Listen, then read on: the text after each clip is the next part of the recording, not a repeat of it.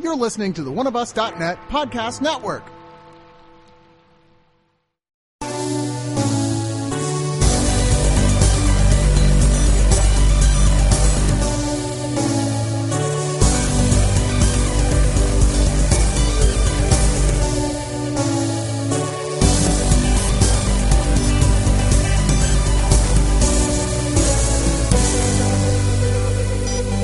It's time another stack of Blu-rays and DVDs. With this week's digital noise, joining me is the man, the myth, the legend, Aaron. You know, I have to say, I'm beginning to think, Chris, that you're really sweet on me because, like, the last three sets of movies you've given me have been just, like, yeah, maybe there's a iffy one in the bunch, but overall, they're all solid hits. And I know the fact that I vocalized this means I'm just going to get screwed relentlessly next time. Every single one is going to be the worst movie I've ever seen. I don't think but- it means that.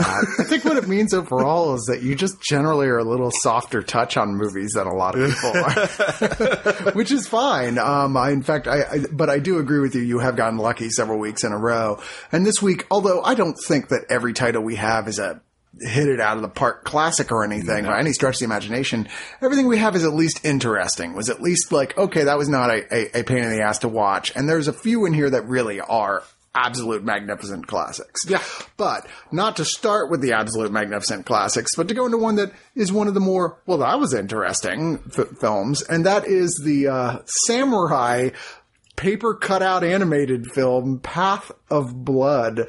Um, this is the special edition because apparently it's been released in other forms like online as well. This one actually came with a solid amount. Like if you dig this, there's a lot of bonus features on here to make it worth your while paying for. I have to admit, I watched through quite a few of them just because I was interested. The thing that surprised me the most was that the guy who made this is in no way Japanese. No. he's just a just some random white guy from America who just, just a- really wanted to get into this. Uh, who wanted to do it authentically. yeah, who's a massive fan of like the old samurai films and and uh uh the, what's his name um Akira Kurosawa and stuff like that. Although this is sort of Kurosawa crossed with like Tarantino. It felt like, uh, and he references this a lot in the special features, Lone Wolf and Cub, Yes. Zatoichi, Very- specifically the 80s Zatoichi where they get really bloody. Yeah, uh, yeah, because this is definitely more along the lines of like those samurai films that were coming out in the early '80s, where it was like someone's arm would cut off and blood would just spray everywhere. But basically everything that Quentin Tarantino was inspired by for Kill Bill Volume 1. Yeah, so not so much influenced by Tarantino as influenced by the things that influenced Tarantino. And uh, although the, it looks like South Park, it's a little disconcerting at first because it really does. It's all paper cutouts, and this guy did this whole movie himself, pretty much. It's, it's uh, interesting. That is ended up being what I loved most about it, and also what ended up being the biggest barrier for me because, and I feel like it's not racist in this context to say this, but I couldn't tell anyone apart because of the art style, and I was because like, they were all paper cutouts. Yeah. and And nobody so- was terribly distinctively different looking. and there were a lot issue. of points in the movie where I was like, I, mean, people just died and it's really badass looking, but I don't actually know who they were. Yeah, I mean, like storyline wise, it's definitely more along the lines of the 50s, 70s, but it could have used a little more of that post 80s where people's outfits were wackier. Yeah, just to exactly. tell, uh, like, have an easier time telling the difference between characters. But essentially, we're following a Ronin because uh, the ruling clan has sort of done away with almost all the samurai, and uh, so he's wandering. And he ends up, I'm not entirely clear what was going on at first, but he ends up sort of wandering this path of blood, which is sort of a series of trials through the woods that he has to go through fighting various monsters and people in order to get to the end. And, um, it's, I mean, there are aspects of it that you could call video game-ish. Well, did you see the video game trailer Yeah. on the special features? Which was actually the way he uh, he put together a video game trailer of this plot of this movie as if it was a video game i- in order to try and get uh, funding for to finish the film, which is kind of a funny way of doing it. But um, you know, there's. A, it's really relentlessly clever in the way it's shot. Like this is a guy who you're like, okay, you're just doing this with animation, and yet you have a really good eye for the camera of knowing where to where shots would be placed and the types of things to shoot, and a lot of creativity of what he's doing with these paper cutouts, um, as well as.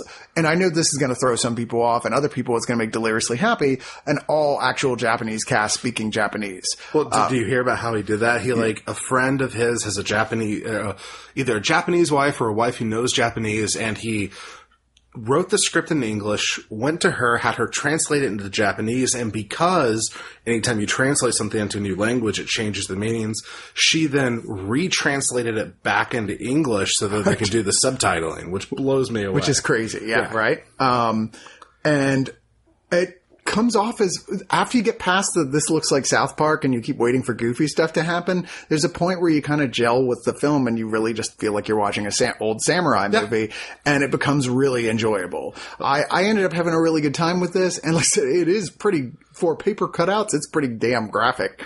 Um, like so uh, I have a couple of friends who are animation uh, graduates, went to school for it. I'm recommending this to them. And what my ultimate takeaway of this was I want someone to give this guy a budget because it would be really interesting if he were able to put a little bit more money into it so the, the animation was a little bit smoother and use the same tech and maybe even had someone who was able to punch up the story so it was just a little bit there was a little bit more to it and this would have been like a really great animated film I agree. flat out No, no, I agree. This is not quite all the way there. no it- it's this strikes me as something that in another decade we'll be looking back and going like oh hey this was one of that guy's first this whole movie will be a bonus feature Yeah. on someone on a, on a much later film by the same guy who Exactly. clearly has real talent. And which is not I don't want to totally dismiss this at all because you shouldn't. It actually is a lot of fun. I think anybody who's really into these old samurai films is going to get a huge kick out of this going to enjoy the shit out of it because it is a loving tribute to those movies. And the good thing is, quite frankly, it's it's about an hour long, so it's really not that big of a time commitment. And if you're not done, it comes with, like we said, the making of featurette. It's about 11 minutes long. It's very, uh, very funny, very self-depreciating, um, very uh, personal. Like he's like, you know, you meet him and his family who are just like, whatever. And, and my- my favorite thing is that he animated this on a, a rig that he made using his table and Lego blocks. Yeah. uh, there's the original short film that he made first that gave him the inspiration to make this, which is, is, you know, a little cruder, even a little bloodier, but it's only four and a half minutes long. Yeah. There's, uh, the original trailer for this. There's that video game trailer we're talking about in a Vim- Vi- uh, image gallery, uh, which is pretty neat. So this, uh, like I said, even if you have seen this somewhere else, this package is well worth picking up, Yeah, and the extras are totally worth it. All right, let's move on to one. Okay, I will say I usually don't review the direct to DVD Lego superhero movies because there there's a lot of them. I think the last time I did was one of the first ones uh, for Batman, and I was like, "Eh, this isn't very good. It's kind of dull." Um, and this is one of these ones, Lego DC Super Comic Superheroes: The Flash, that they just sent me despite me asking, and I was like, you know what? Yeah, I'll watch it. And surprisingly, I actually thought it was kind of cute and fun. Did you um, like so one? Was this Flashpoint again? Because I'm pretty No. sure this was this felt close enough to Flashpoint that I was like, oh, I'm watching Flashpoint again. No, But no, no, no, no. like- it's more it's more Groundhog's Day than So- it is Flashpoint. I, I ended up getting into it, but like around the time that he he lost his powers and the Reverse Flash becomes more of a prominent figure in the the movie, I started getting more into the to the actual story of the film. But for the first like twenty minutes, it just grated on me because stuff just happens and then it happens and then it happens. Well, yeah, I mean, it that's moves the- so Those fast. are the Lego movies, and I don't mean the theatrical films. I mean the home release specifically, where it's just kind of absurd and, and colorful to be absurd and colorful. it's kind of the, the, the, the order of the day for these things because they are really pointed at little kids. Well, it, I, I just I kept, and this is granted. When I watched this, I watched this as a parent of a two year old, going like, mm-hmm. "Is this going to be something I want to watch with my son?" In the beginning, no. I just wanted them to take a break so much. But once they got into the actual Flash's storyline and got more into him trying to regain his powers and his Reverse Flash started taking his place, I did start to get into it and was actually really involved in the story. Towards the end. But man, Yeah. that first 20 minutes was really rough. You know, he's me. not even in the first 20 minutes. Like, you're like, isn't this called The Flash? And it's all about the Justice League versus the Joker, which is weird because the Joker doesn't generally take on the Justice League. He may be insane, but he's not stupid. the, the Justice League versus the Joker in Metropolis. Yeah. Where his evil plan, and this is pure Lego superhero, is to turn the DC, uh, the, uh, the Daily Planet Mm-hmm. into a clown. Yeah, into a giant clown Joker plus structure and, and various other things with his clowning guns.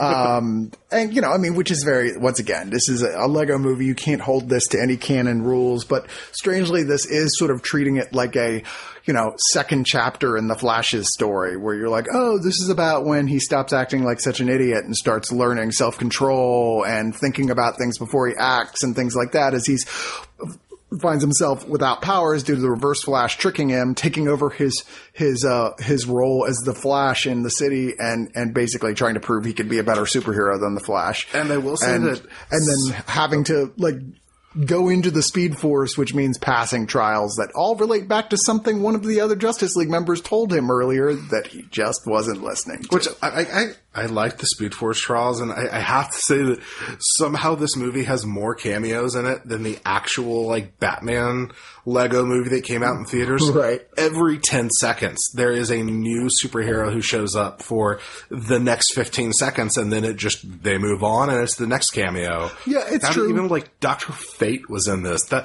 that's the one that I was like, wait, what? Yeah. really? Well, yeah, it ends up being he's kind of like the, the being that that role of the magician who has to show him, okay, dumbass, here's what you have to do. Was it me or did Doctor Fate have like a funk voice? He Like- totally did, but I was very happy about that personally. I thought Dr. Fate sounded kind of awesome. I'm actually trying to. Oh, it was Kevin Michael Richardson. There you go. Who, of course, is like one of those actors who's played about a billion different uh, roles, including Joker on the Batman, and he's been nominated for two Emmys. There you go. Yeah, I'm trying to feel like didn't he play the? Wasn't he one of the actors who played was in the Predator suit? I don't know. I, d- I don't know. I know he's also done some li- a, a decent amount of live action stuff, but yeah, I'm I not mean, like, on there. honestly, I would recommend this. Th- This is s- really going to be targeted at your younger kids. Uh, it's not really for anyone older just because it is so light and fluffy. I mean, hell, the Flash's storyline for the first third of the movie is quite literally what to have for breakfast. And, Yeah. But once you get past that, I've had that i- issue though, where you're like, is it donuts, milkshakes? I don't know. It's why not just have donuts and milkshakes? Thank you. I'll get back. We're gonna press pause while I go get some donuts and milkshakes. Ah, that was good. Okay, now I'm full and feeling nauseous. Anyway, so um, yeah, I, I think that I think it's a little better to me than you're saying. I mean, I do think little kids will like this, but I also think people who go into this with a sort of like this is going to be a really cutesy, dumbed down superhero thing. I think there was more than enough jokes here that actually worked for me that I thought were pretty funny. There's a whole bit where Batman gets caught up in the Joker thing, and he's wearing like a Joker clown, Okay, I like, like, that. bit bit over his uh, Batman suit that I thought was pretty goddamn funny. There's a lot of bits here and there. I mean, no, this isn't like I mean, nobody's going to compare this to the Lego Movie in terms of quality by any stretch of the imagination. But I thought there was more than enough here to even keep adult superhero DC fans. Uh, entertained for the hour and, and some change that Yeah. it goes on for. No, I'll give you that. It- it- this is passable for me. Um, it's about arguably less passable depending on who you talk to. Obviously, there's still some amount of debate out there about whether or not all Marvel fans are just paying critics to uh, give bad reviews for the clearly brilliant and genius level Justice League film. But outside of that discussion, I think the the bigger consensus is wow, Justice League was not a very good movie. Well, okay, so I'm, I'm going to add a caveat in here. Uh, I, I actually really enjoyed, for the most part, Man of Steel, even though I think it's very flawed. Uh, and just about everything else I've seen, except for Wonder Woman in the DC universe, has been pretty monumentally bad with a couple of good parts. yeah. I think Justice League to me is a fun, pretty mess.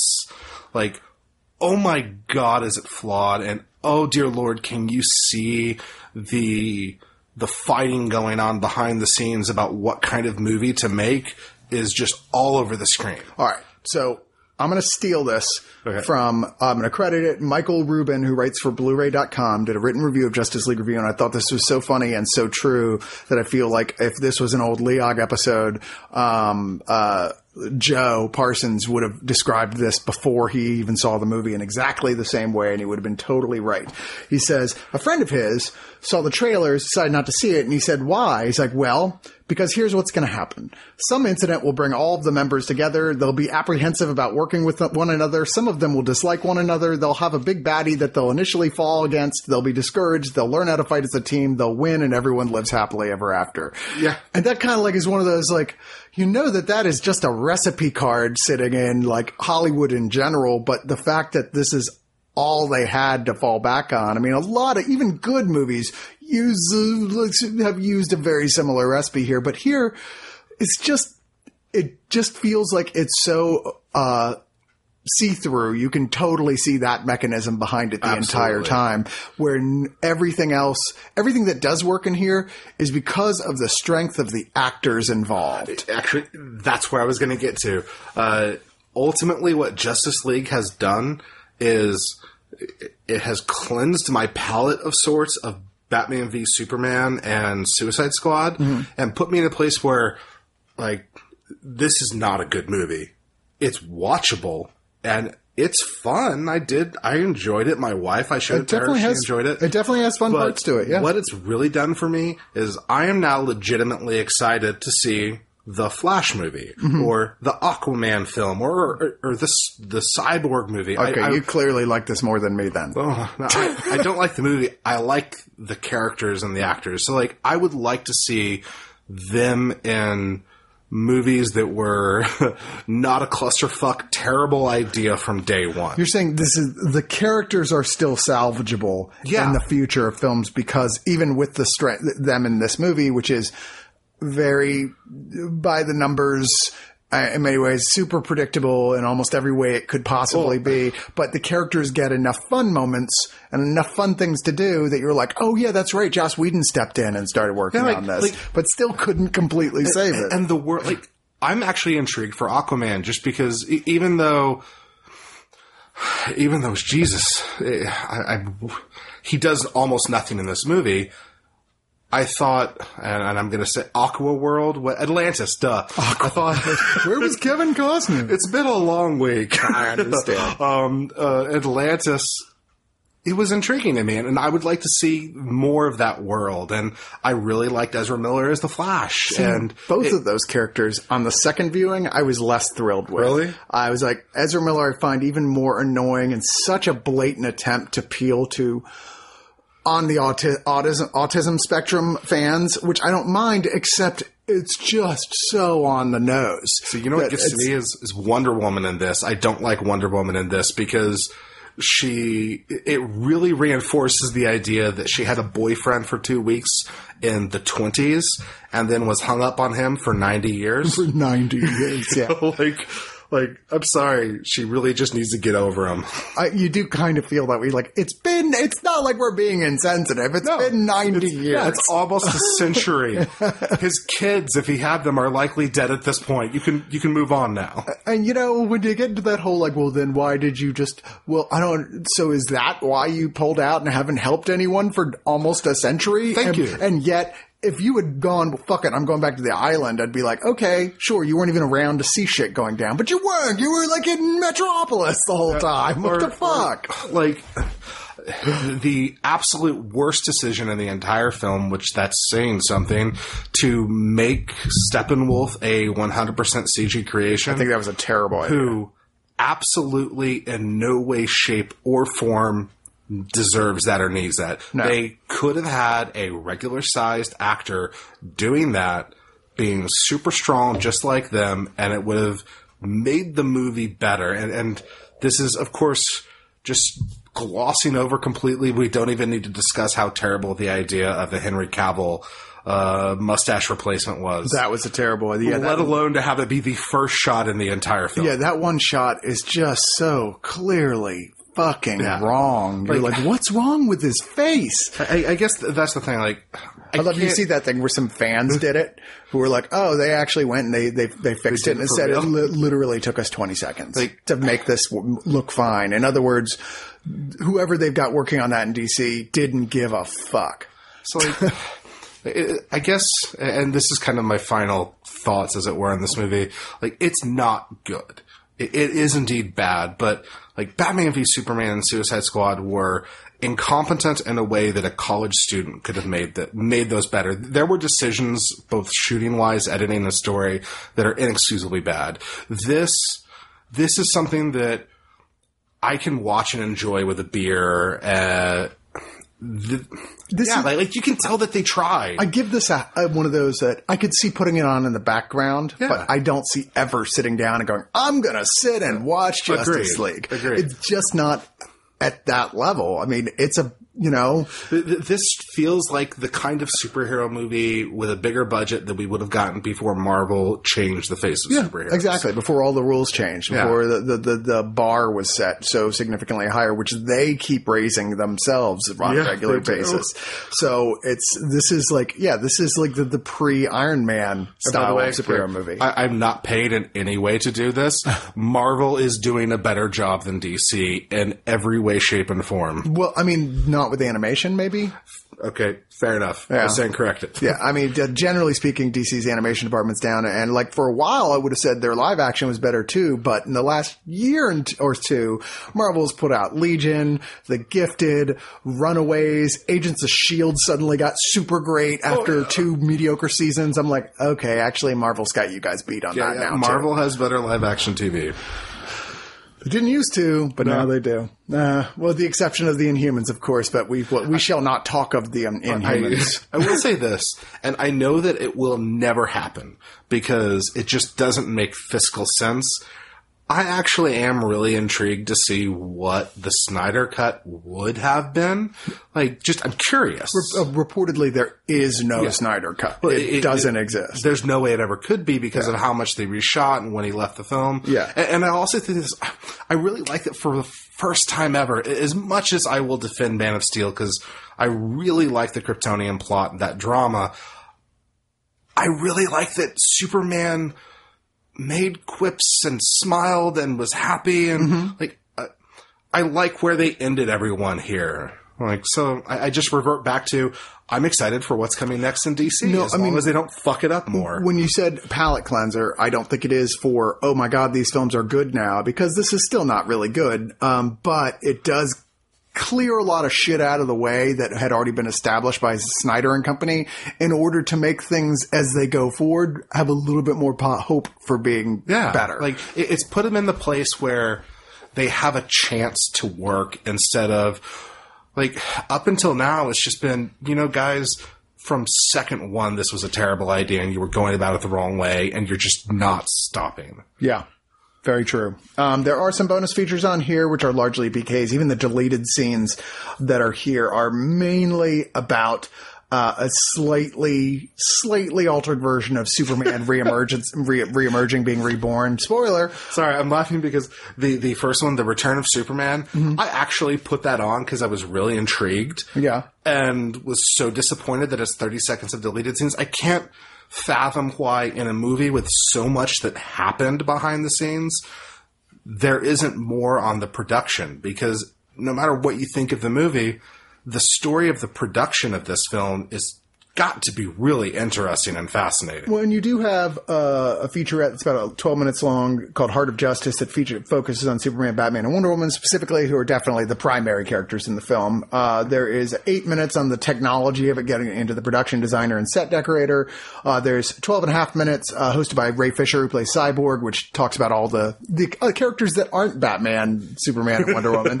Um, there's uh, three minutes with Ciaran Hinds, who voice, voices Steppenwolf in here. There's a uh, scene study taking a much closer look at the making of four scenes in the film. There's 10 minutes with a costume designer. Um, there is a ad for Justice League VR, the complete experience, which admittedly I was like, what is that now? Um, and then there is the one thing on here that I would say would have been, generally speaking, is a featurette I wanted, which is uh, Road to Justice, a 50 year history of the Justice League in multiple media, which is much more interesting to me than the movie in and of itself. Yeah. But you know, I just you know, is it the best of these DC films so far? I think it is. That is an incredibly low bar, and um, it, as it is, it's at best. Sure, watch it. I, wouldn't get say- enthusiastic about it, but give it a shot. You might not despise it. Man of Steel is still my favorite DC Yeah, film. I, I, Man of Steel's biggest problem is it starts so strong and it ends so bad. Like the last act of that movie gets, I mean, it was kind of smart before that, with the exception of a few things Pa Kent says. And then it gets so fucking dumb. It's just like the stuff the movie does is like, what are you doing? I think most of my love of that is just I love the idea, and so I have no history with Superman beyond the animated series, and like watching vague memories of the original Superman film in my mind from a kid, but. I really like the idea of the Kryptonians uh, in that film, the way they are, both the militaristic, genetically pure society. I liked that angle and I liked that aspect of the story. So that interests me enough to be inter- to be into that whole movie, even though, good God, is it flawed? Fair enough. Uh, so we're moving on to Fear the Walking Dead season three. You didn't get to see this, so I won't spend but so much time on it. I had dropped off of this show because I just wasn't crazy about it. I watched all the first two seasons. I was like, you know, all the things that people say they hate about The Walking Dead that I don't actually agree with.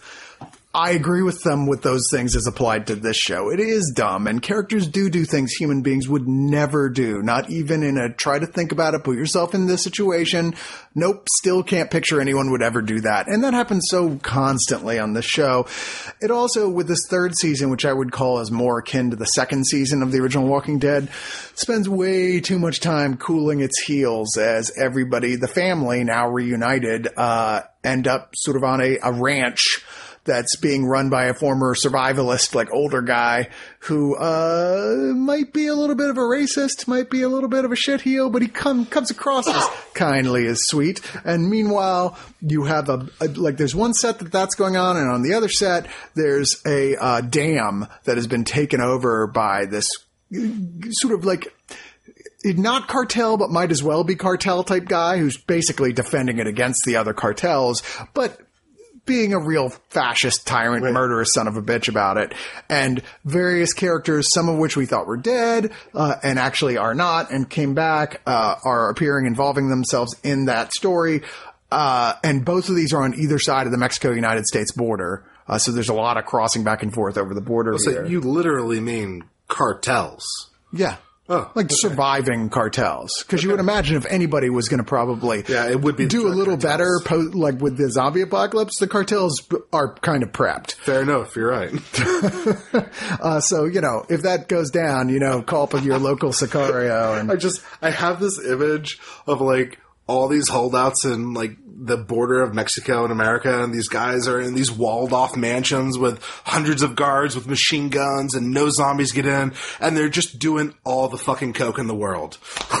Well, the one of the best things here is actually Ruben Blades, who returns here after I believe the first season he wasn't in, um, uh, who is Daniel Salazar, Ophelia's dad, who is one of those guys who was like a, a militaristic son of a bitch who tortured and killed people much earlier in his life and has tried to live a fam- regular family life, be a good man. But when the zombie apocalypse happens, he kind of falls back on his, like, it's all about me and mine survive and fuck everybody else. And here he kind of, there's a really good episode called 100 that goes, well, what the, how the hell did he survive? That just is, the whole episode is him and what happened to him and how we get him to the point where he comes to the dam. And that's really great but ultimately he does exactly what you'd expect him to do. He's like, I want to be a better man. Uh huh. um, you know, there's a lot of shuffling around of pieces, and yes, they do finally kill one of the primary cast members this season. One of the people who's been there as one of the the, the top five people the whole time. They finally die and leave the show, and I'm sure they were they were had been talking to their agent for some time about trying to make that happen. But I don't think that in and of itself makes it any weaker it's just like I said, some of the stupid shit that people do, like especially uh, Kim Dickens, who I think is great in the show as Madison, has definitely become sort of the Andrew Lincoln of the show. Uh, she still has some ways that she behaves that I'm like, what is happening here? Who wrote this? And I feel like they were listening too much to those absolutely heartless, like fucking sociopaths out there who complain about The Walking Dead in terms of like, well, I would never go back to save someone. Those type people, you know? i.e., the people who you don't partner with when the zombies come. Let them all die. There's barely any bonus features here. There's a few track commentaries, uh, and that's really about it. And some deleted scenes. There's not usually a lot on here, but I just. I can't say the show's getting any better. Uh, the only reason I'm sticking with it is because a friend of mine is, is cast as a, uh, a regular cast member next season, and I was like, "Fuck, okay, fine, I'll watch." Which means this. now you're required to watch this as long as they're in it. I'm not that close friends with them. All right, so another one you didn't get to see, and I'm really only talking about briefly, just to note again, this is out on Blu-ray, the sublime Small Town Crime by Eshom Nelms and Ian Nelms, two brothers. If you look, we just recently did an interview with them, Bo and I, on the site. Really funny, really sweet guys.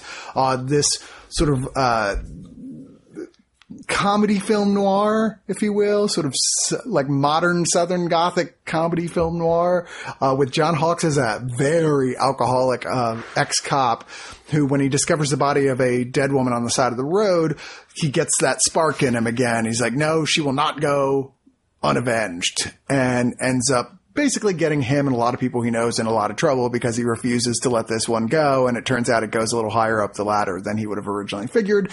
Starring Anthony Anderson and Octavia Spencer as his, well, Anthony Anderson as his, uh, his adoptive brother, whereas he was adopted into their family. Octavia Spencer as his wife.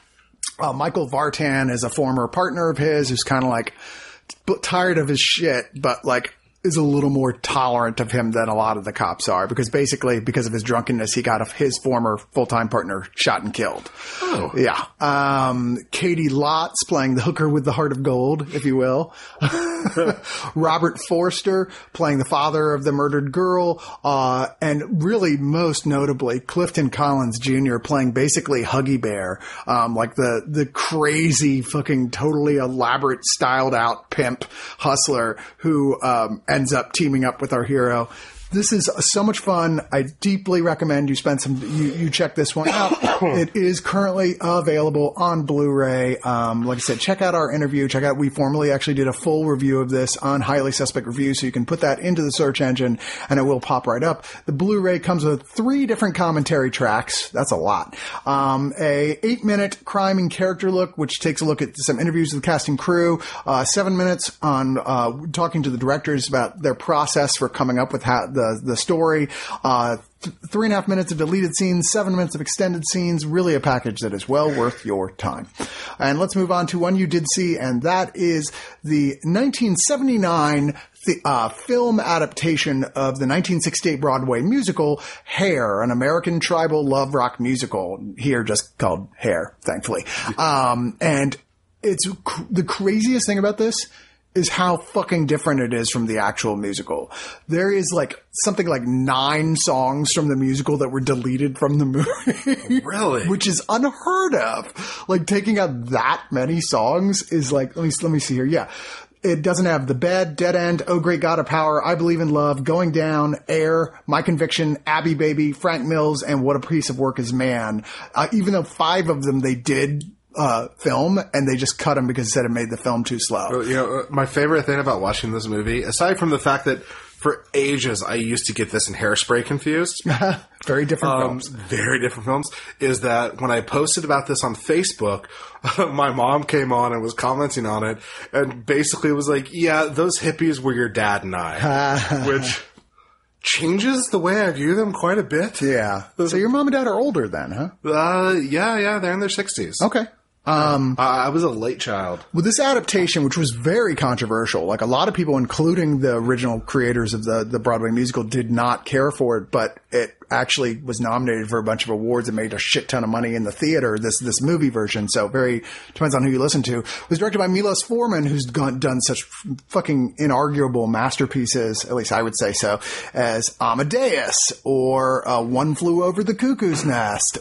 Um, and, uh, I generally speaking have been dreading watching this for a while because when I was younger, my feelings about hippies were all warm and fuzzy. Okay. As I've gotten older, they're less warm and fuzzy. I'm more like, not that I'm more conservative, I'm just more like, you know, you say you have this whole big movement, but 90% of you chickened out and went and got business jobs and ended up fucking over the exact same sort of things you were supposedly fighting for. But let's face it, you were just in it for the drugs and free sex. It's funny. Uh, my wife, while we started watching this, she commented like during the opening song, which I I have to aside, the music in this is fucking phenomenal. It's really Um, good. But Yeah. she commented that like the hippie movement is one of those few social movements that really still exists. Like I have friends that, and to the point you just made, until they had kids and got jobs, business degrees, were these people, and that was in the last ten years. Were still these people, and still are a couple of them. Uh, and ultimately, my biggest problem with this movie is the hippies because I, I really enjoyed it. I was with it until the last 20 minutes of the movie where there is a series of bad decisions that are so stupid and un. I can't even describe how dumb they are. Yeah. That it completely killed the rest of the movie. Until then, I was like, you know what? This is honestly probably going to end up in my regular rotation. And the last 20 minutes of the movie, I was screaming at the screen, like, no, are you kidding me? Yeah. Let me list the problems with what you're doing right I mean, now. and it's a very odd decision because arguably this was the whole point of this thing was to be a statement against sending people to the Vietnam War. And the way they do it is sort of ham-handed and wah wah, Yeah. like with actually dealing with it. I mean, the plot as such, John Savage plays a cowboy who's come to, I guess it's New York City. Um, it's New York City. and uh, in the days, the few days before he has to leave to, because he's been drafted, and he meets up with a whole bunch of hippies, led basically by Treat Williams, who uh, everyone thought apparently was going to go on to be a big movie star after this, and he did not. He became a big TV star. He in Deep Rising, which I really enjoyed. But it never really took off. That's off. about it. Never really took off for Yeah. him. But uh, so he's got a whole group of hippies that follow him around, and they kind of say, "Well, come with us. We'll show you a good time before you have to leave." And he starts, you know, thinking about, "Well, maybe I don't have to leave." And all these guys burn their draft cards and all that, which is, by the way, not something I'm against if the war is completely unjust. But I would never, as a personal level, I wouldn't do that unless I was really certain that the cause was something I, I was not one I could 100% support. And I think in retrospect, most of us can agree Vietnam was not a, Yeah. a, a good call on the American part.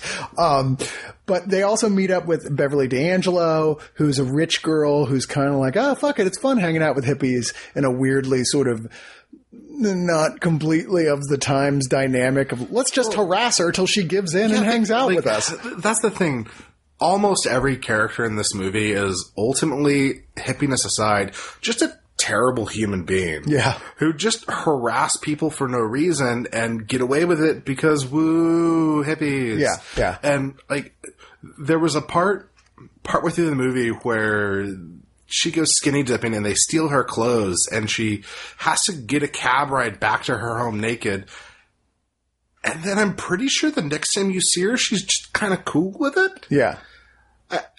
I was just like, wait, do you not care of the fact that they basically stole your clothes and you had to get sexually harassed on the way home in a New York taxi? yeah, it was, it was, uh, there's a lot of moments like that in this film where you're just like, God, you guys are such assholes. although I will say but you know, they're supposed to be, you know, 17, 18, 19, 20, in which pretty much everyone was an asshole. And at least whether you think was- you were or not. There was a part where I was really happy because I thought they were going to acknowledge it, where you find out one of the characters who is a potential father or to be already has like a wife and a kid. Mm-hmm.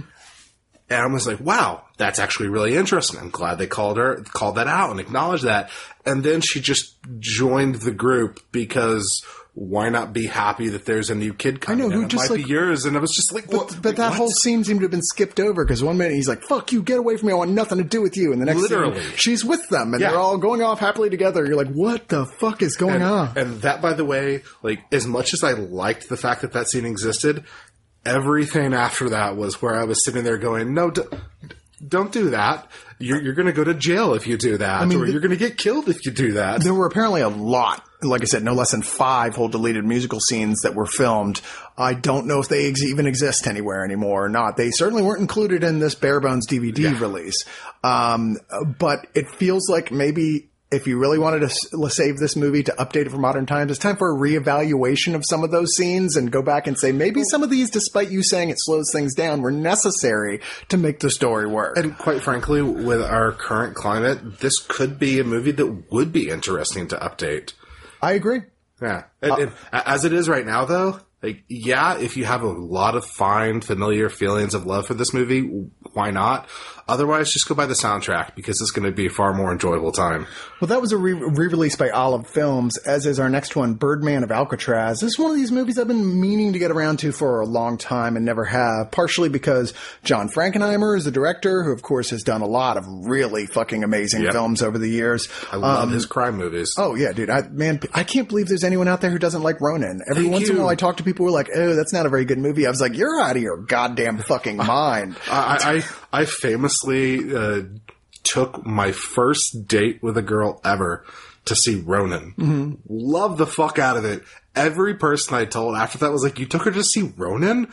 Why did you take her to see Ronin? There's nothing but blood and death." And I was like, "It's it's a good movie." Sounds good to me. I mean, maybe she, but that's like, how do you know she's not into Thank that? you. I know Well, lots of the girls are into blood and death. Don't be like that. Anyway, also starring Burt Lancaster, who I wasn't that interested in as an actor when I was younger, but since have got, kind of gotten into his works. We actually talked about his great performance uh, recently in another, uh, I believe it was Olive Films, maybe it was it? Kino, and um, what was it? Uh, the Nuremberg Trials. Uh, the Trials of Nuremberg. Yeah. Trials of Nuremberg. Yeah. Yeah, it's okay. Um, I was trying. And I was trying to think of the other one he was in because he was in that and another one. we I don't think he was in Inherit the Wind. What? Okay. Yeah. Uh, but anyway, he plays the large and really only primary character in this film based incredibly loosely on the real life Robert Stroud, who was a federal prison inmate who was, who was given life in prison.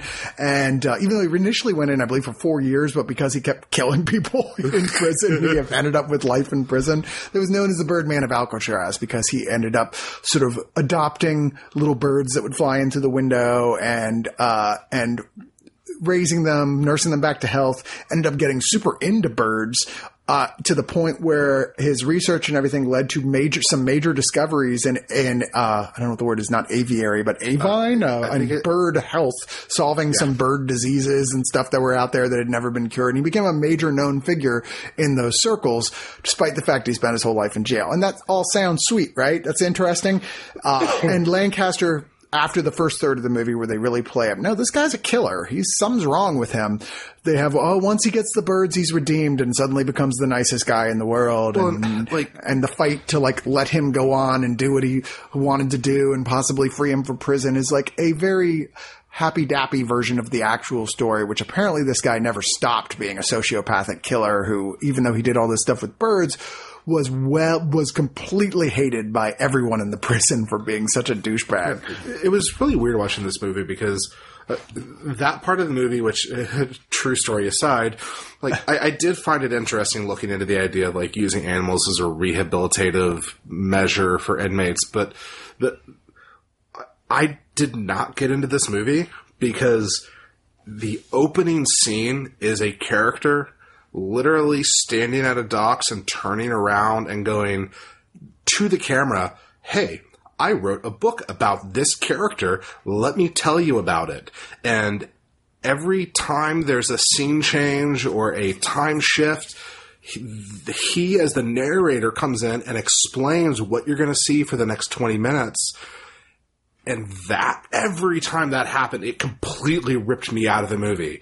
Cause you didn't need it. You could have cut every single line of narration out of that movie and it would have made a better film.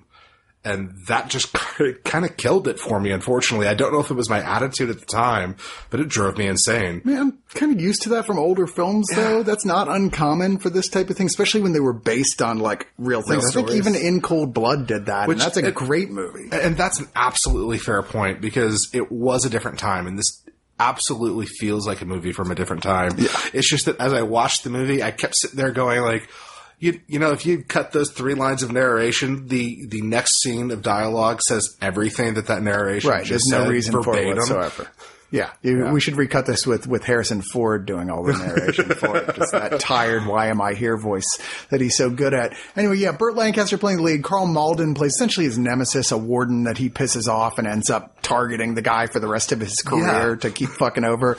Uh, and Telly Savalas in an interesting role as sort of like a repeated, like next door neighbor cellmate for him, uh, who, who's kind of fun. Man, Savalas had a much more interesting career than people give him credit. It's for. interesting. Telly Savalas is the he's the guy that I've become much more interested as I've gotten older over Burt Lancaster. Have you seen Kelly's Heroes? I have not. Yeah, watch that. Because, like, well, I was going to say, Burt Lancaster, I never watched him when I was younger, so by the time I've gotten into watching his films, I already appreciate him as an actor. Whereas Telly Savalas, just showing that him showing up is always these kind of semi unhinged characters. Yeah. Always really interesting. Yeah. Who loves you, baby? Um, yeah, he's more than just Kojak. There's an audio commentary here recorded by a uh, the author of Burt Lancaster in American Life that talks both about the stuff that he was doing and stuff about the real Robert Stroud and the novel that was uh, that inspired this movie, uh, and then a tr- the original trailer for this. I mean, I actually thought this was interesting. I never didn't enjoy watching it, but it's not a film I could see returning to. It's not very, not a lot really happens in this movie, and you so have to slow and too long. and you have to buy. I mean, like the, all the like we were talking about the Justice League, where you can see through to the mechanisms underneath. This is one of those movies where you could see those mechanisms of the time underneath. The way it's like, oh, now's the time in a movie when something like this has to happen, uh, and makes it never feel like it was a real story. Which once again. Loosely at best based on the real story of the Birdman of Alcatraz, but I still thought this was an entertaining watch, and I think Lancaster's great in it. Uh, and then another movie you didn't get to see, once again, I'll talk briefly about, is The Twilight People. This is one of a sizable list of films out there that are adaptations of The Island of Dr. Moreau, even though, even on a lot of official lists, they missed this one. I think it's partially because, unlike most of the remakes, even ones that aren't called Dial and Dr. Moreau. At least some of the characters have very similar or names that are shared from it. This is one that doesn't do that. Uh, it's 1972. It was directed by a Filipino filmmaker named Eddie Romero, who actually is a highly respected filmmaker over there who made a lot of award winning films and more serious films. But this was him in 1972 fucking around trying to make a drive in movie that would make some cash. And sure enough, it actually did. It performed extremely well for them. Um, and when you watch it, despite how corny it is, it is a lot of fun and it moves super fast. And it's a weird little like differences with like the traditional story. Like here the protagonist uh played uh by uh an actor John Ashley is like kind of a hero for hire type. I'm the guy who goes out looking for something good to do and he's kidnapped by um, uh, some people who take him to the essentially Dr. Moreau's island, played by Charles Macaulay, who's making a super race combining humans and animals. And uh, he wants, because this guy's a badass, he wants him to be one of his upcoming experiments. Um, but his super hot daughter, played by Pat Woodell, is like, oh, he's so hot and I'm starting to doubt my father's worth. And they kind of team up and they go on the run and, and lots of people get killed. And there's a shot of a bat guy who goes flying around attacking people that is worth the price of admission Okay. alone. Thank you. As I'm sitting here looking at the name of the credits, my first thought was Darmo the Batman Uh-huh. needs to be a character on the tick today. At least needs to be the name of a song by the band The Dickies or somebody like that. It probably already is, to be fair. Um, and this was one of Pam Grier's very first appearances. She plays Oh. um, uh, Ayessa the Panther Woman, which is just her with fake teeth and like loincloths type outfit with a overdubbed series of constant sounds of panthers shrieking. Like, like she's just like she's just sitting there with that expression on her face and the soundtrack's like wow You know, I gotta say, like, uh, it's proven true and true and true. If your movie is authentically fun and charismatic, you can have all kinds of flaws up and down your movie, and it's okay because it's fun to watch. I don't disagree. I, and I'm certainly not going to call this an all time classic or anything, but it is fun enough that this, if you're looking for one of these 70s drive in type movies, this is one of the more fun ones I've seen that isn't one of the huge success ones. Um, and uh, yeah, I mean, it's a decent transfer. There's an interview with the director that's about an hour long that, that has some, uh, issues with its video, but it was like a, a- one of the few existing interviews with the guy who was much older even when he made this. Um, but apparently I didn't sit and watch it, but apparently has some good stories, especially if you're into his career. Uh, there's a commentary uh, by David Del Valle and David DeCoteau who talk about lots of trivia about the production and the people involved. And I, you know, I don't know. Like I said, if this sounds like your type of thing, it probably is. Man, just watching the Batman fly around is so. I was going to say honestly, I'm going to track this down because this sounds up my alley with the week I've had. Uh, and then we have this next one, which I, I would argue is deeply only exists because of the really surprising success of the Nightmare on Elm Street documentary they made, which was like five hours long. Yeah. You know the one I'm talking about? I it, do. It's really good. The, the Nightmare on Elm Street was really it's, fun. It's the exhaustive history of Nightmare on Elm Street, which is of all the movies and the show and absolutely everything. And people really liked it because it was, in fact, super fucking good. So these guys were like, well, we love Pet Sematary that much, which by the way is one movie worth talking about uh, and a sequel that Although, is not. Um, it, it, case in point, after watching this documentary, I don't think I will ever watch Pet Sematary again. Yeah. Because the little boy in Pet Sematary is right about just a little bit older than my son's age. Mm-hmm. And just them talking about the stuff happening to that kid that happens. You were like, don't do that. I started crying oh, while watching no. this documentary. And then right after that, I got to the part where one of the actors talked about the fact that he had no problems with it, but thinking about it now and then he starts to cry a bit during the interview, it was like, shit. Yeah, I mean, like, if you've seen Pet Sematary, I, I will never understand why people get as into this movie as they do. I don't think it's a terrible movie. I think it's got some deeply entertaining parts to it. Like sometimes I should just stay dead. You know, I mean, like there's yeah. like great stuff. Fred well, Gwynne in this movie is terrific. It's a but phenomenal there's a, idea, and the kid is. is. perfectly cast. He's like, uh, I don't know how they got the stuff they did out of this kid, especially when you watch the documentary. You're like, yeah. wow, this kid was so young. It was like it was basically more like animal handling than it was like working with a proper actor. But he did great, and he's yeah. super creepy. I mean, even the actual scenes where he's like undead they did not use a doll because they couldn't hold, make him hold still long enough to put the plaster mask on to, to make his face. And they were like, well, there's no way to do this with a kid this young. So they just had to try and figure out how to do it Which, in the studio. The, to the point I was making earlier about having a kid, my son is indeed about this age. I cannot imagine trying to wrangle him into a production. this documentary goes is what you, you, would call exhaustive, and these are from people who do deeply love this movie. Which, once again, I don't completely get. But I mean, of all the horror movies you were going to do an exhaustive production on, Pet Sematary is not one of the ones and, I would imagine. I got to say, that was my biggest problem with this. Mm, yeah. So the first third of the movie is so gushing and masturbatory about how amazing every oh, single oh, by the individual way, on Pet, Pet Sematary is? It's called Unearthed and Untold: The oh, Path yes. to Pet Sematary. I hadn't even the, said what the name was. Like, yet.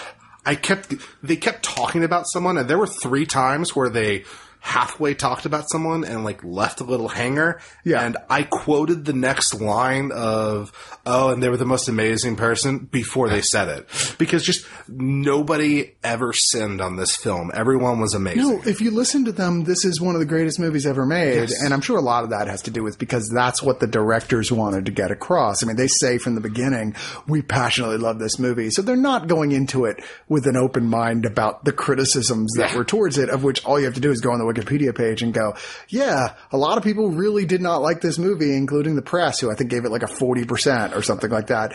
And that's because overall, it's really not that great of a horror movie. You may have fond memories of seeing it when you were really young and it's scaring the shit out of you, but overall, well, it's a it's a just okay horror film. And I will say that, like, once they get out of the pre-production, like that's the hard part for me, where they're introducing everyone, and once they get into the actual shooting of the film, the release, that stuff started to get a lot more interesting. I mean, part of it's just that I'm into film. Yeah. Part of it's that they've already just jerked off over everyone, and so they're actually telling real and interesting stories about making the movie at that point. I will say though that uh, the whole time as they kept interviewing people, there were two guys who every time they cut to them, it really weirded me out because their response was so heavily scripted versus everyone. Mm-hmm. They would wax poetic and make really interesting metaphors where everyone else was just telling stories come to find out, you know, they're the actual filmmakers. Yeah. And so once I saw their names pop up, I was like, oh, that explains all of that. They scripted their interviews. But I mean, this is really exclusively for people who feel the same way that they do about this movie. Because they said, look, we realize that with the people who held the rights with home release, they were never going to put together a, a good documentary while everyone involved was still alive to this movie that we love so much. So we're just going to do it ourselves. Okay, that's fine, even admirable.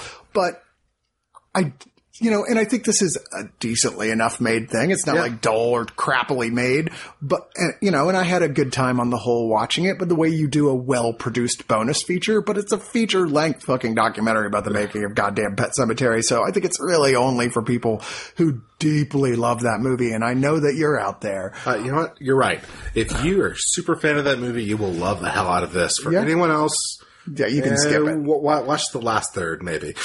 Um, there's audio commentary with the director's uh, podcast commentary. Uh, there's some edited alternate scenes. There's a another interview with the directors who talk about how they're basically how this whole got started in the first place. Um, there are uh, deleted scenes. There's a photo compilation of locations, uh, documentary poster art concepts, uh, rare onset video footage uh, from uh, basically across the street. Someone was shooting them with a video camera when they were filming it. I just see it was really interesting watching this movie. They never, they clearly didn't have the rights to the actual film. Yeah, because there's not hardly any. There's I don't think any scenes that are in the trailer. Th- th- There is not a single move, a single scene of that film in the movie. It's all handheld footage of them videotaping them shooting those scenes, not the actual scenes. Which I really would have appre- I think it would have been a better movie being able to see this is what that scene looked like and this is what that scene looked like especially when they're talking about like how they did the accident where the kid gets hit by the truck that seemed really interesting to see but it's just a couple of still shots that show everything Well, let's talk about the highlight of highlights of this week's show, which is two old Dario Argento releases. The Italian giallo director, who his pretty much his in unarguably his two best films being upgraded to 4K and with packed with extra releases by two different companies doing it. The first one being Deep Red or Profondo Rosso, depending on whether or not you've got the Italian copy.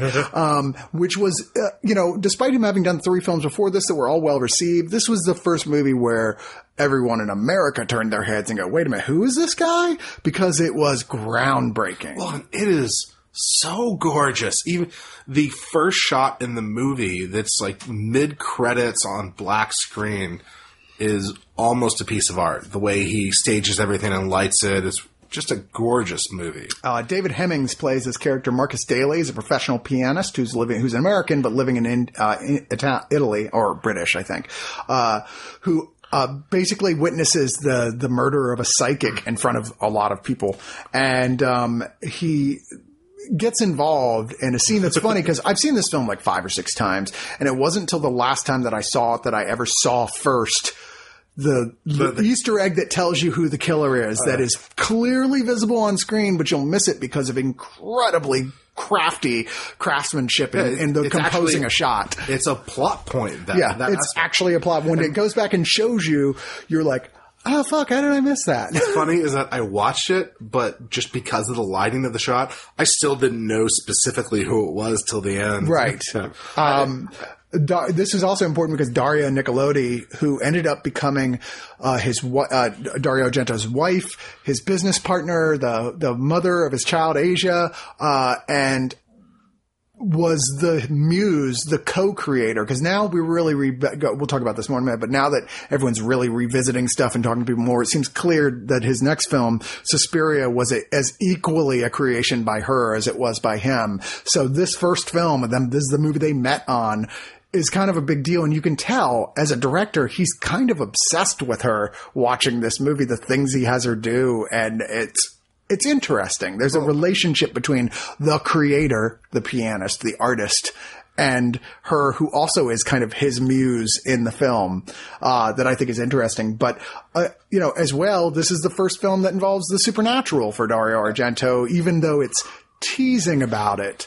But it definitely, there's a lot of the feel that, is this a straight up murder film or is it a supernatural movie And the until other a thing point? is, this is the first time you start seeing Dario Argento's, or at least for me, the first time his dream logic come in, because this clearly does not really take place in our world.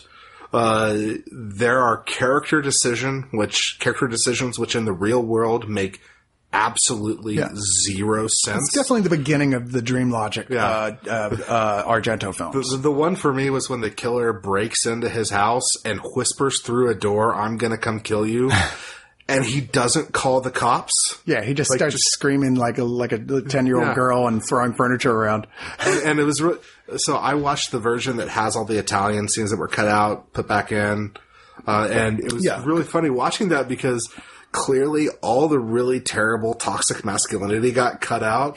And I thought it was really, I thought the movie was actually kind of woke at first because the main character is a out and out misogynist and gets called out for it and goes Yeah. into a hissy fit.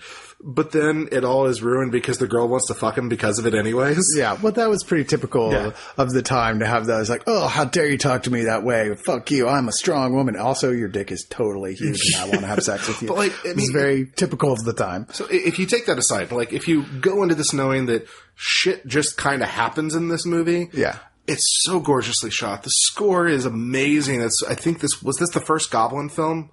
I some that they think so. them? Yes, uh, it's this, it's the second best Argento score, no Yeah. question, and the second best Goblin score. and like I, I love this movie. I absolutely It's, it's gorgeous. Um, and yes, you can get the UK edition. It comes with two Blu-rays: the export version uh, uh, or the European cut. Uh, the export version, in other words, the version to America, cuts about 20 minutes of footage, which is a lot of, like you said, some of the deeper sexist stuff in there. But it also has a lot of stuff that's pretty good that got cut Yeah. out, like subplot stuff that has to deal with that. There's a point where the movie seems to is chasing a red herring of like, ooh, what if it's ghosts? Uh, that it cuts out a lot of that, and that's a really fun part. It's kind of one of those where you see a house that feels like it's the place he went to that inspired him to do to create all the sets he did for Suspiria. Yeah. because it's that super crazy. What the fuck I is this that house? The, the window design on Yeah. the house are amazing. Yeah. Um, so yeah, that this set, I mean, it's 4K. It looks amazing. It pops so hard. There's Profondo Giallo, which is a 30 minute essay by critic Michael McKenzie that takes a deep look at this film and how it changed Giallo, which it drastically did. Um, Rosso Recollections is a 20 minute interview with Argento, who's, as is typical, very critical of his own work. Um, like if for some reason he does not look back and think of this as one of his best films.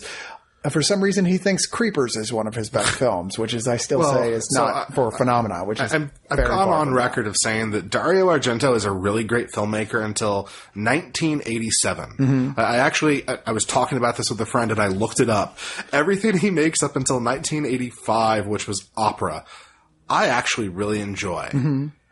Everything, but maybe one movie he has made after that is unwatchable I mean, I, trash. I me. really like the Stendhal syndrome, even though it needs like 30 minutes cut out of it. But there's so much good stuff in it that I, lo- I love it. Uh, and everyone always tells me Sleepless is worth watching, but I've never seen that one. Um, but I, generally speaking, you're absolutely Yeah. right. Like the movie Giallo he made is not good. Uh, the movie, oh god, his Dracula movie is a tr- fucking atrocious. Yeah, I should Um, say to the, my wife the trailer for the for all his like last four movies, just going, you've got to watch what I'm talking about. Check out how bad these are. Uh, there's a Lady in Red, a 25 minute interview with Daria Nicolodi about being in here and her work with him. Uh, there's Music to Murder for, 15 minute interview with the leader of Goblin, Claudio Simonetti. Uh, and that's a pretty good package right there alone. It's mean- two discs, both 4K transfers that are very different versions of this film with a lot of bonus features. And Deep Red really is a classic. Even if you don't think of yourself necessarily as a horror fan, like, this is such an incredibly well made visual and auditory film that it kind of hit a new mark in cinema. Like nobody had ever really made a movie like this before. You know, it's interesting. Like I, I almost. I don't want to say I don't view these as horror films, like his Giallo films, but it's never really about the horror. The, they're almost art films. Yeah. If you are in any way into film of the 70s and early 80s, you owe it to yourself to watch these movies. Or you And like dream logic films Yeah. that have a, like if you find that you're like, oh, I like Legion or I like Twin Peaks. You should probably watch these. Absolutely watch these. They're not as this one is not as abstract as as those things are, but you can feel that like this is an, a big influence on those things. And the cool thing is, if you're into horror, the kills are fantastic. Oh, yeah. And if you're not into So- horror, yeah, so quite hardcore. frankly, there aren't usually a ton of them. Yeah. There's usually only a couple. It's just that they're so damn memorable that they, they tend to be stand out. rather gory when it happens, Yes. but in a very sort of you would not have seen that coming, oh. super creative way. So fair warning though to anyone, it, it does the same. It does the thing that almost all Dario Argento movies do, which it you meet the bad guy, kill the bad guy, and roll the credits in the last three minutes of the film, almost always. And I'm trying. I think it was when we were watching Cat o' Nine Tails. I turned on the commentary for a bit minute, and someone was talking about how when Dario Argento made that movie, he showed it to his mentor and he originally had like a 15 minute denouement on it and the mentor in my horribly butchered italian accent was like no no no no don't do it that don't do it. you've made an american film cut it here and like ever since then everything dario argento does he's just like nope done and this movie like literally the shot after the villain dies it's boom credits Yeah. Once the villain is dead, that movie is over. Yeah. Yeah. Unless he wants to set up something like with like the supernatural or something. Like Yeah. he says little things like, but the horror is not over. You know, which not to the degree to which we do in American films where it's like there's got to be 10 minutes that just lead up to Jason's hand popping out of the water or something. it's not some stupid jump scare. It's just like, nope, here's a hint. And even when he does that, it's like, hint, credits, move on. Yeah, it's very quick. But then you get immediately into the Goblin score, so that's good. Yeah. Speaking of Goblin scores and Dario Argento, our final movie this week is also my pick of the week, which is uh, generally thought of across the board as the masterpiece of Italian horror. Definitely thought of as Argento's best film. That is his completely dream logic movie, Suspiria, which is probably one of the most deeply influential horror movies ever made. I mean, it is, I mean, even if you were like, I don't know about that, I've never heard of it it's on the same level as like The Shining in terms of influencing ho- horror and the history of horror, and I mean like across the board. You may not have seen it. That doesn't mean that your your people who are making those horror movies you're watching haven't seen it. Because believe me, they all have, and more than once. And this is the ultimate edition of it in a 4K transfer that pops so well that even on my regular 2K screen. It almost hurt to look at. It It was so pretty. So I had to pause the movie. So first of all, just want to say outright, to this day, I don't know that I've seen a movie with production and production design and lighting as colorful and visually interesting as this film did. Agreed. Um, there was a part when you first arrive at the main location. I had to pause it because I'm pretty sure they have blue crushed velvet walls. They do. Yeah. Yeah. Just like I stopped that was like, oh my god, this is amazing. everything about the sets on this are like you'll keep wanting to just stop and look at it, especially like I said with this upgraded transfer, which was done as near as I can tell flawlessly. And this is such a color and set driven movie that you'll just be like, just want to stop and stare at it. You'll want to get a print off of your, your screen to frame it. It's so gorgeous. Uh, you mentioned Dream Logic, and that cannot be emphasized enough. Like the, this is so clearly what Nicolas Winding Refn pulls from. Like he's Oh, yeah. seen this movie A lot. it- it's not. And this is why uh, going into this, I was a little hesitant. I saw this a long time ago when I original when Blue Underground released a whole bunch of Argento movies on DVD when they remastered them, like in the early 2000s. And so I watched a lot of his films. That's when I saw Opera and Deep Red and all of his Giallo movies. I did not like this when I saw it back then. So I was going into this was very hesitant.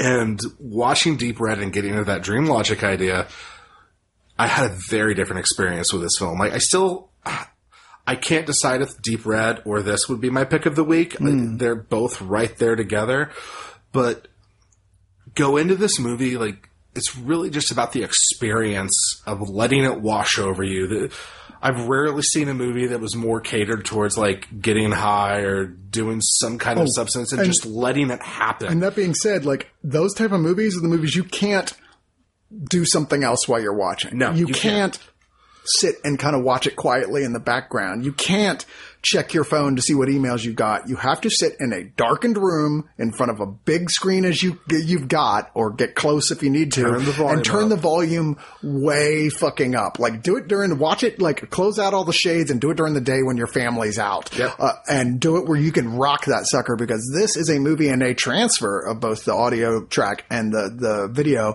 that is made to be watched as if you are having a dream you can't escape from. Yeah. And th- then you will truly see why people love this movie as much as they do. and, and just know that the plot doesn't really matter. It's it's not about the story. It's a so simple. much. It's a simple Yeah. story. It's Jessica Harper, who I actually first knew. I knew well before I saw this. I saw her in Shock Treatment, the sequel to the Rocky Horror Picture Show, where she took over the role of Janet from uh, from Susan Sarandon. Damn it, Janet. But uh, she plays an American ballet student who has gone gotten accepted to a prestigious dance academy in Berlin.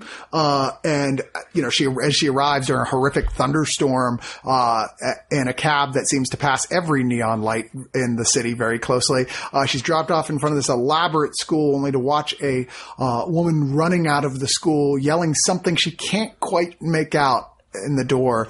Uh, and we discover that she uh, in fact, is killed not too long after that at all. Um, in fact, one of the first things we see is the double murder of her and another girl, which is one of the most incredible kill scenes in any movie in history.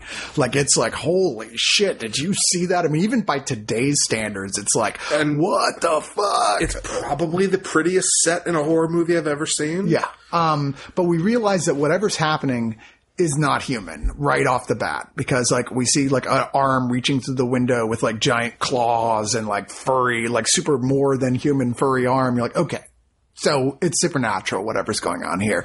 And there's a lot of stuff done with the camera to very established, like, there's like a, a, a very famous flying shot of the camera coming down towards the sky in the middle of a Yeah. big open area that you're like, okay, so see, we're seeing from the viewpoint of something evil coming at him, and not uh, that I'm sure was a big influence on um, uh, Sam Raimi when he made The Evil Dead after this. Oh, undoubtedly. But she is starting to realize as girls are disappearing and weird fucking shit is happening that something is up with his academy. And she sort of start pieces together that there's this myth about the three witches uh, which actually comes from a real book uh, essay Suspiria de Profundis or Sighs from the Depths by Thomas de Quincey which talks about these three witches in a way as if he was saying it was real. And uh, according to Dario Argento it is um, that each live in a different city and command great power.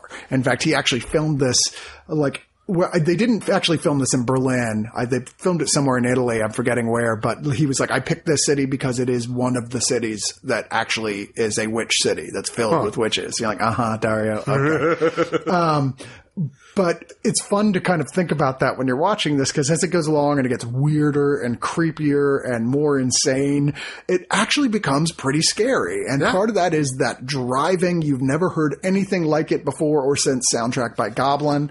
Um, and part of it is just those mesmerizing colors. Well, and this is one of those things where, like, if you take a step back and remove, if you take a step back from the experience of watching it, like, from a purely horror film, there aren't a ton of kills in this movie. There's only a couple. Yeah. But, but each one is ad- remarkable.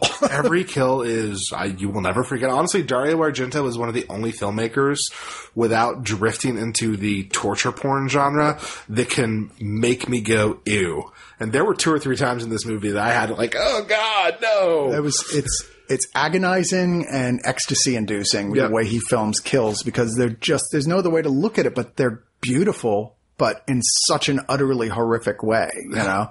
Um, he's one of the few guys who in horror who has ever gotten that mixed down perfectly. Anyway so this feature once again Wallace, just it should be enough for you that it, the 4k edition is one of the most beautiful transfers i have ever seen. Um, it is essentially a port of uh, a version of this that came out about a year ago. It's missing a few extras. There's not as much physical stuff involved uh, that's coming because you can get a much bigger version of this that's filled with like like lobby cards and shit like that but what you do get is uh, two commentaries, one with Derek Botelho and David Del Valle, and one with Troy Howarth, um, uh, both of which are you know, alternate versions of the, same stuff, you know, slightly different takes on it. Uh, the, the second disc has trailers, uh, the, that title card they used to sell in American cinemas that had the letters as if they were veiny and breathing, which is a pretty cool effect. It was on a few of the American posters. And then aside from the depths, 40 years of Suspiria, which is 27 minute, uh, introduction to Dario, uh, Argento's career, um, a new, do you know anything about which is 30 minute, uh, visual essay on the film's history, influence, and themes? I would argue that that and Aside from the Depths are kind of interchangeable. One has got a little more detail than the other. Suzy in Nazi Germany, which takes a look at all the locales. Uh, Olga's story, uh, with one of the minor actresses in this sharing her memories of the film's production. Kind of sad. Jessica Harper, as far as I know, is still alive. Kind of shocked they weren't able to get her to come and talk about any of this, but maybe she's one of those people who is like, I don't get why people like this movie. Well, she worked with Dario Argento, and he is famously not necessarily the most pleasant person to work with. It, apparently, it depends on the film. Okay. Like, like, because like he's some people come out of it going, "What an asshole," and other people keep working with him. I, I will say one thing, and this is not the movie itself, but I ran into a technical issue, and I can't guarantee it wasn't my system, but I tore things apart trying to figure it out. The subtitles mm-hmm. when I turned them on because I don't always hear the best. Uh, uh, I always turn on subtitles if I can. Clearly, did not play it as loud as you advised. Oh, it, it, I actually did. I just always do it anyways. I do. I do too. Um, but the subtitles appeared half on the screen, half off. I went through my Xbox menu. I went through my TV menu. I went through every menu I really? could. I reset all of my visual settings. I tested it with other videos. So like, I'm 85% sure it wasn't my setup. Well, one would presume by this point, um, they have fixed the error yeah. if it is an error out there and have like reissued the disc. Cool. So the only ones you can get are those well, ones. I, I just had to. yeah. yeah. But anyway, uh, that's it for this week's digital noise. Thank Aaron as always for man going through these movies like a motherfucker, just fast. well, I had enough shit going on in my life that, like, right around the time that all the stuff started happening to me last week, uh, I was hitting the Dario Argento stuff. So it was like, I'm pissed and I'm angry, and I'm gonna go watch people get horribly murdered. And Hell yeah! Awesome, you guys die. That's my father-in-law, and that's my that's my neighbor's dog, and that's no. Don't do that. No, no, no. That's, actually, it's probably fine. Just don't actually kill your father-in-law and your neighbor's dog. I, I absolutely didn't. I don't know what you're talking about. And if you are going to, make sure you do it with giant splashes of color projected on them. Light it well like, with like red lights and yeah, blue in and, the background and like green in the house. Impale them with a giant blade that comes from a trap and swings down from the ceiling and just cuts their heads in half or something cool like or better, that. Like push them through a window and then like cut their head off with the glass of the window. There you go. Let's see. Now we're talking. There we go. The opinions and theories of Aaron do not necessarily reflect those of one of us.net, Chris Cox, or let's face it, anyone but Dario Argento.